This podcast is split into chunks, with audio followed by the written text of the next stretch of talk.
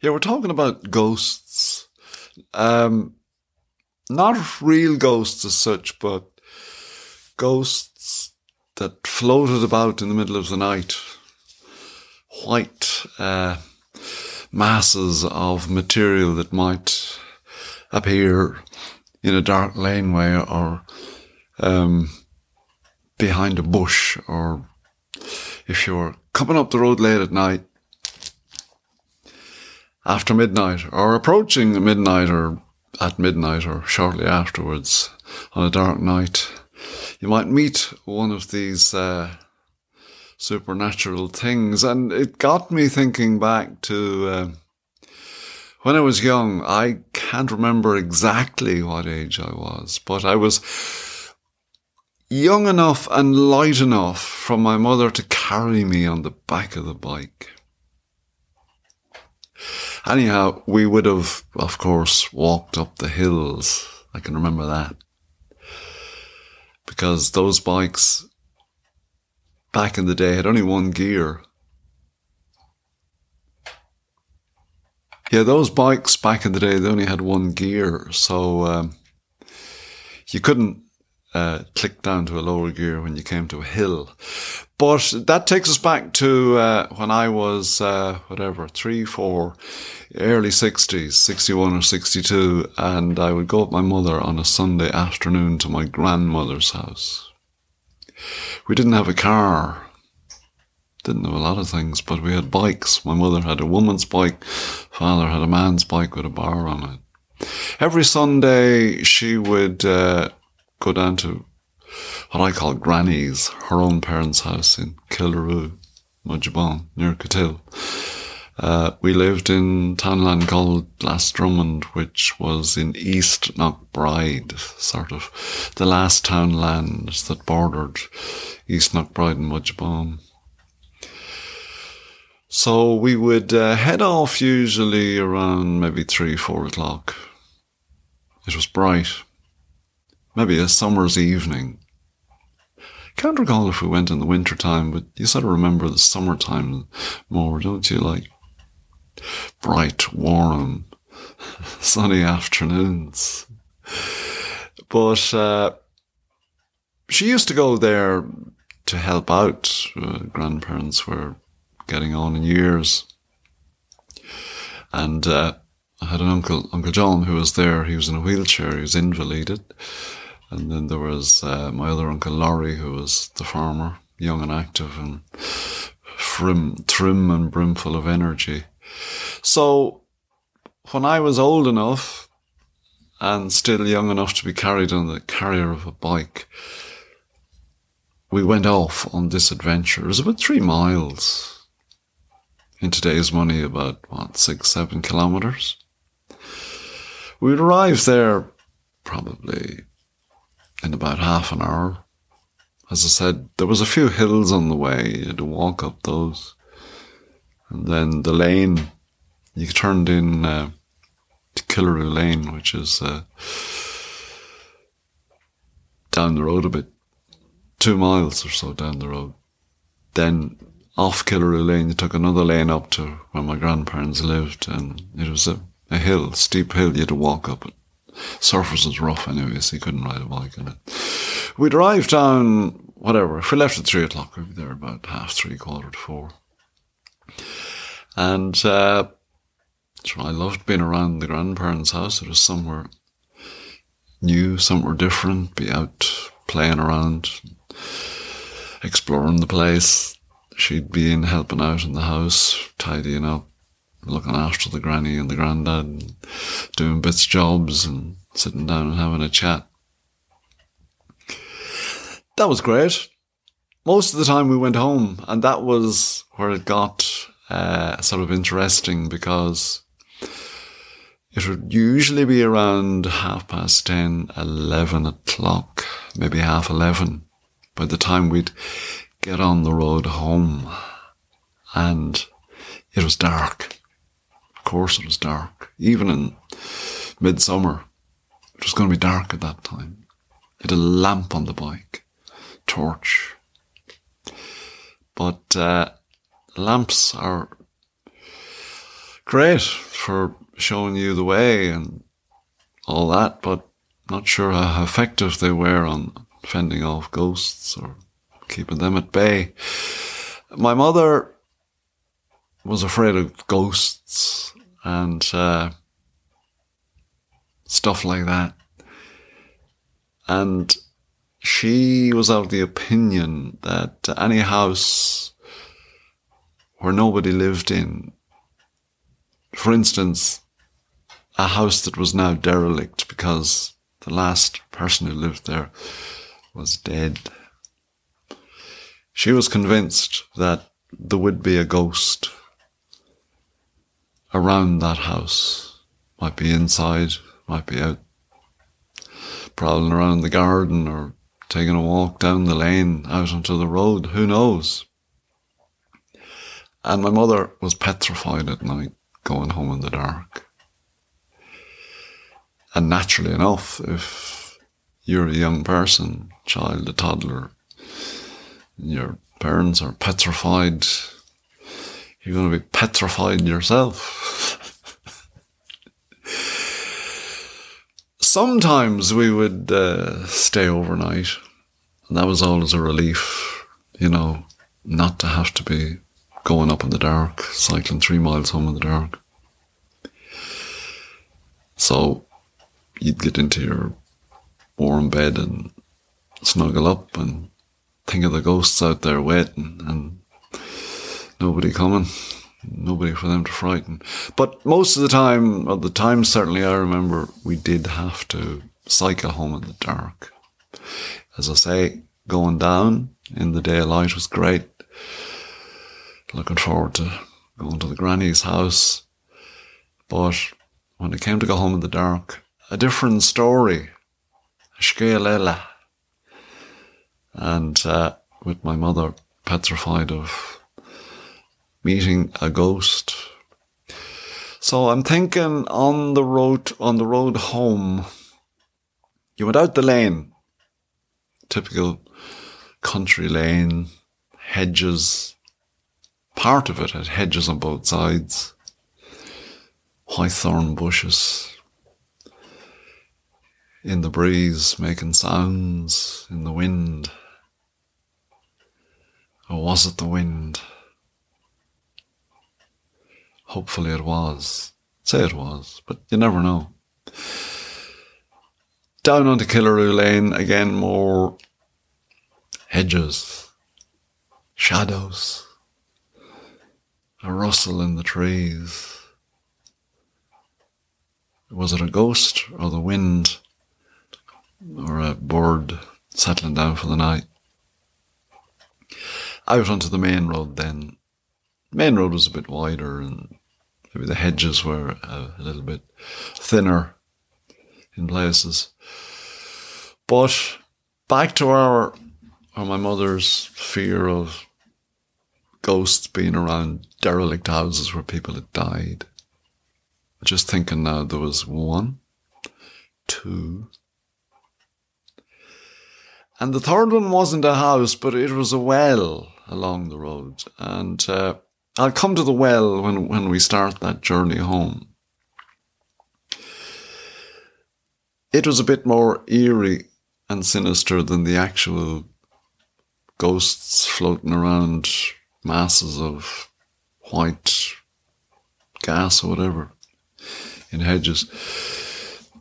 We had to pass by the well, and then on up the road there was another old house in on the right. Again, people who'd lived there had passed on, surrounded by high pine trees.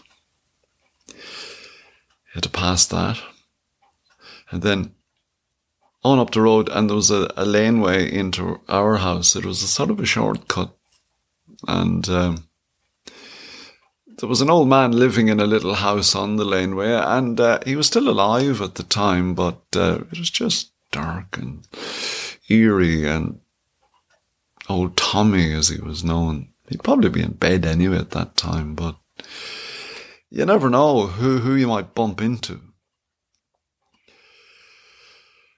So that was basically the route and the obstacles that uh, had to be passed along the way. The first house, again, it was a little bit in off the road. It was along the main road. And uh, the old man there had died, and you would cycle past. It was reasonably flat, so you didn't have to get off the bike. If you had to get off the bike, you'd be giving the ghosts a really good chance to catch you. At least if you were moving, you had some hope. Turned up to the left, past Dorneykesh School, through the crossroads, past the old school, on up. Bit of a hill, you had to walk that. There was another old house in on the left.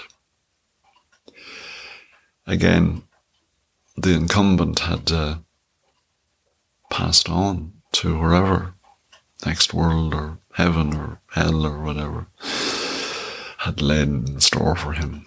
There was an old orchard there as well, and we would often, on the way from school, rob it. During autumn, when there was a few uh, scrawny apples on the dead-looking trees. You didn't look in the lane. You know, there was a little bit of a laneway into the house, and you just kept looking straight ahead. You didn't dare look up the lane. Um, you might see something and you mightn't, but if you just kept looking straight ahead, um, you probably wouldn't see anything. So you kept on cycling straight ahead, tunnel vision. Past that particular house, then over a flat round a bend, another big straight, stretching out in front of you. Some nights the moon would be shining. Could be a full moon, half moon, clear sky, stars twinkling. And uh, I know my mother, the, the Russians had launched this satellite, Sputnik. I think it was nineteen fifty-eight they launched it. It was one of the first satellites, maybe the very first satellite to go up into space. And uh, my mother would say, look up at the sky, stars and the moon, and you might see the Sputnik, the satellite.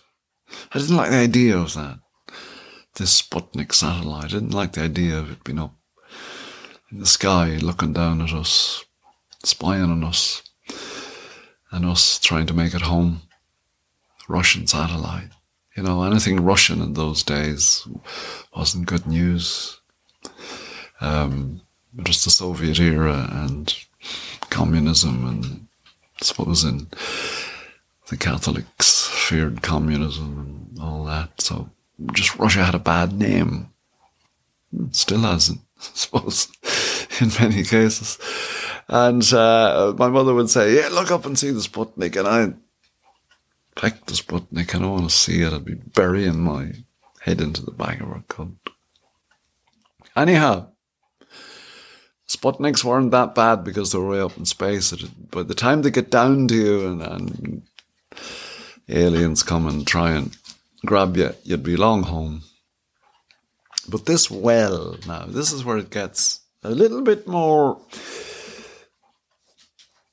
scary, or a little bit more supernatural, because going back a few years when they were young lads themselves, coming home after being in town or at a dance, both my father and my uncle had claimed to have seen something at this well on the same night. And neither my father or my Uncle Dennis, they weren't men who would just make up stories just for the crack, you know. I would trust that they wouldn't do that, and that they did actually experience something. My uncle often recounted the story of how he was going up the road home one night on his bike. I don't know, half eleven, twelve. And he saw coming towards him a black dog. Nothing unusual about meeting a black dog. No, sorry, I, I've got it wrong. I'll recap. I'm getting mixed up between the, the story that my father told and that my uncle told. My uncle was going up the road home, dark night, probably had a lamp on the bike, maybe he didn't. Might have been a bright night with the moon. And he saw a man coming towards him. This was as he approached this well. He saw a man coming towards him. And he thought he recognised the man, so he got off the bike to have a chat with the man. And the minute his feet touched the ground, the man turned into a black dog with red, fiery eyes.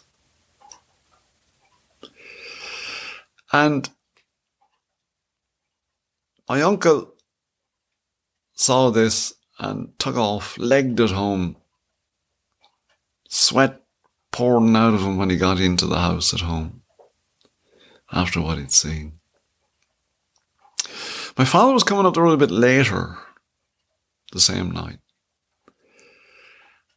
and he saw a black dog coming towards him. He was on the bike, black dog on the road.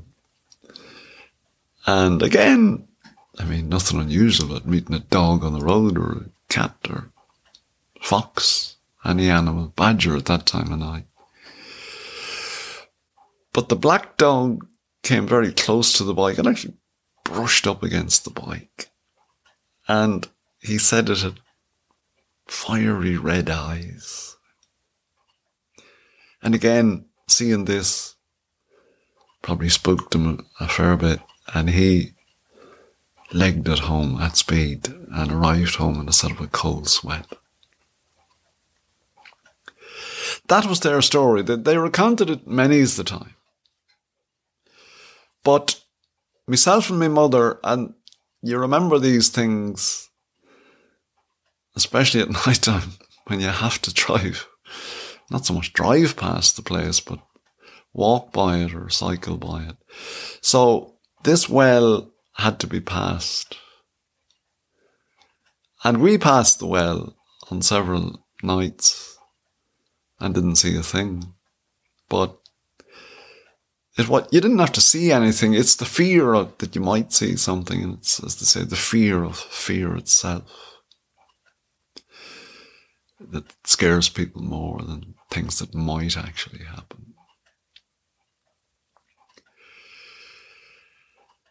We got past the well, as I said, and then on over the road, and there was another old house. The old house actually belonged to my uncle then. They had a farm there, bought the farm when the people who lived there died. And for its day, it was a two-storey house. It was quite a big house for its day, but it was surrounded by pine trees and there was a river ran down the front.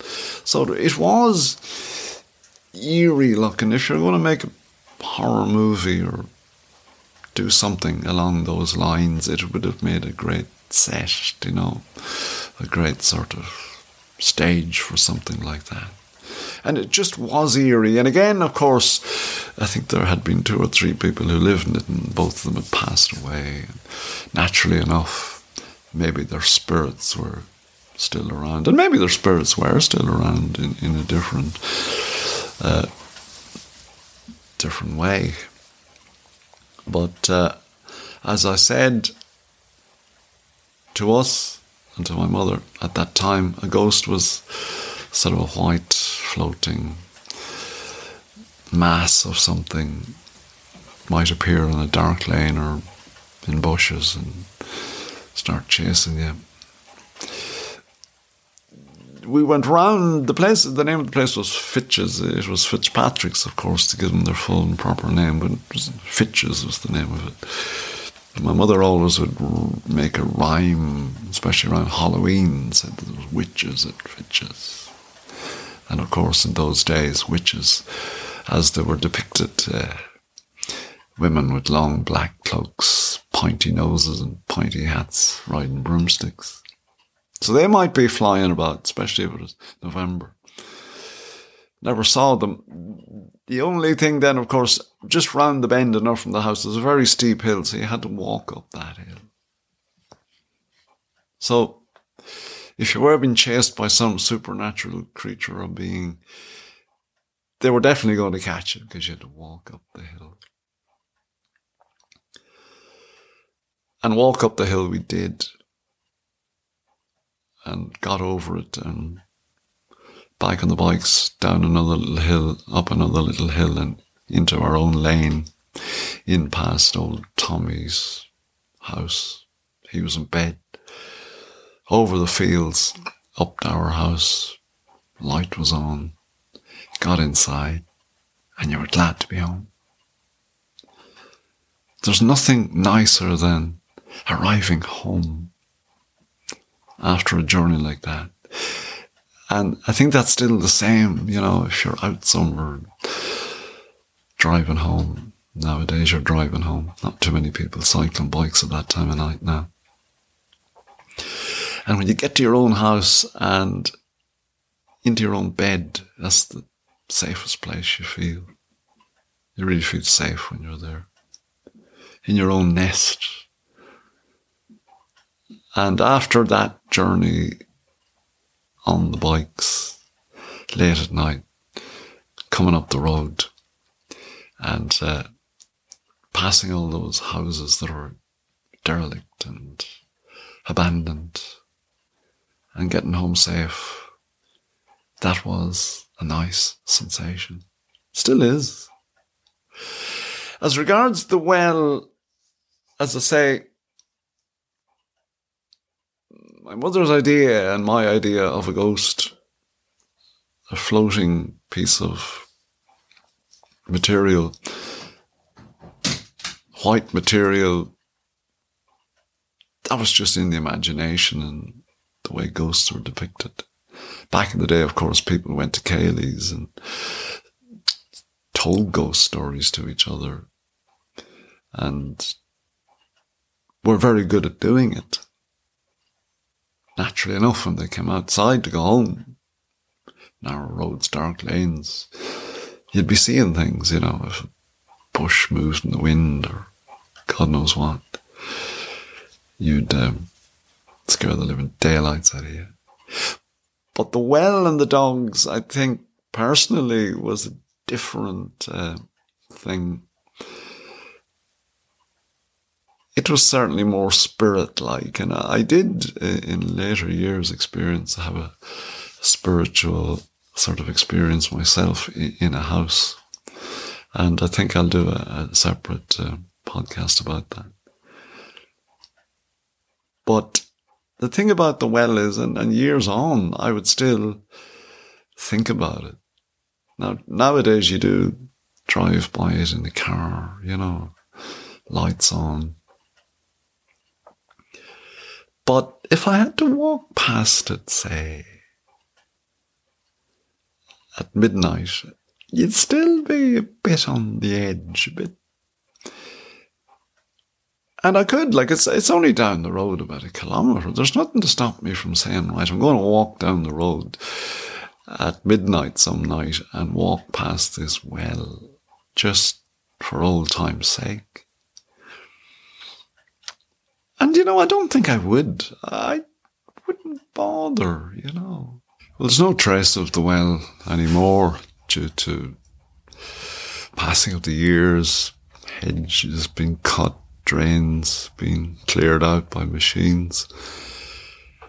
Well, I know it's still there. And I wouldn't, as I said, well, if you gave me a thousand euros, I would do it. As I say, we never saw anything untoward um, there. Indeed, in, in later years, I often cycled past it myself on my own. Didn't see anything, but everyone is um, entitled to, to see things. As I said previously, parents or our father, uncle, I don't think there were many who just make something up, and that both of them would have made up the same story. You know, they, they hardly said, well, we were going to make up a story now about seeing a dog at this well and does, it does. That's it. But uh, anyhow, it's just a reflection on years gone by, myself and my mother, normally on a Sunday afternoon, going down the road to the uh, grandparents' house, me sitting on the carrier of her bike, looking into the back of her coat, and uh, having a few hours at the grandparents' house and enjoying it immensely, and then coming home at half eleven or twelve in the dark with my mother on the bike, absolutely petrified of ghosts, and me sitting on behind her on the carrier as petrified. But we got home. Always nice to get home, get into your own bed. So that's that for now. Um, we'll do some more exciting stories later.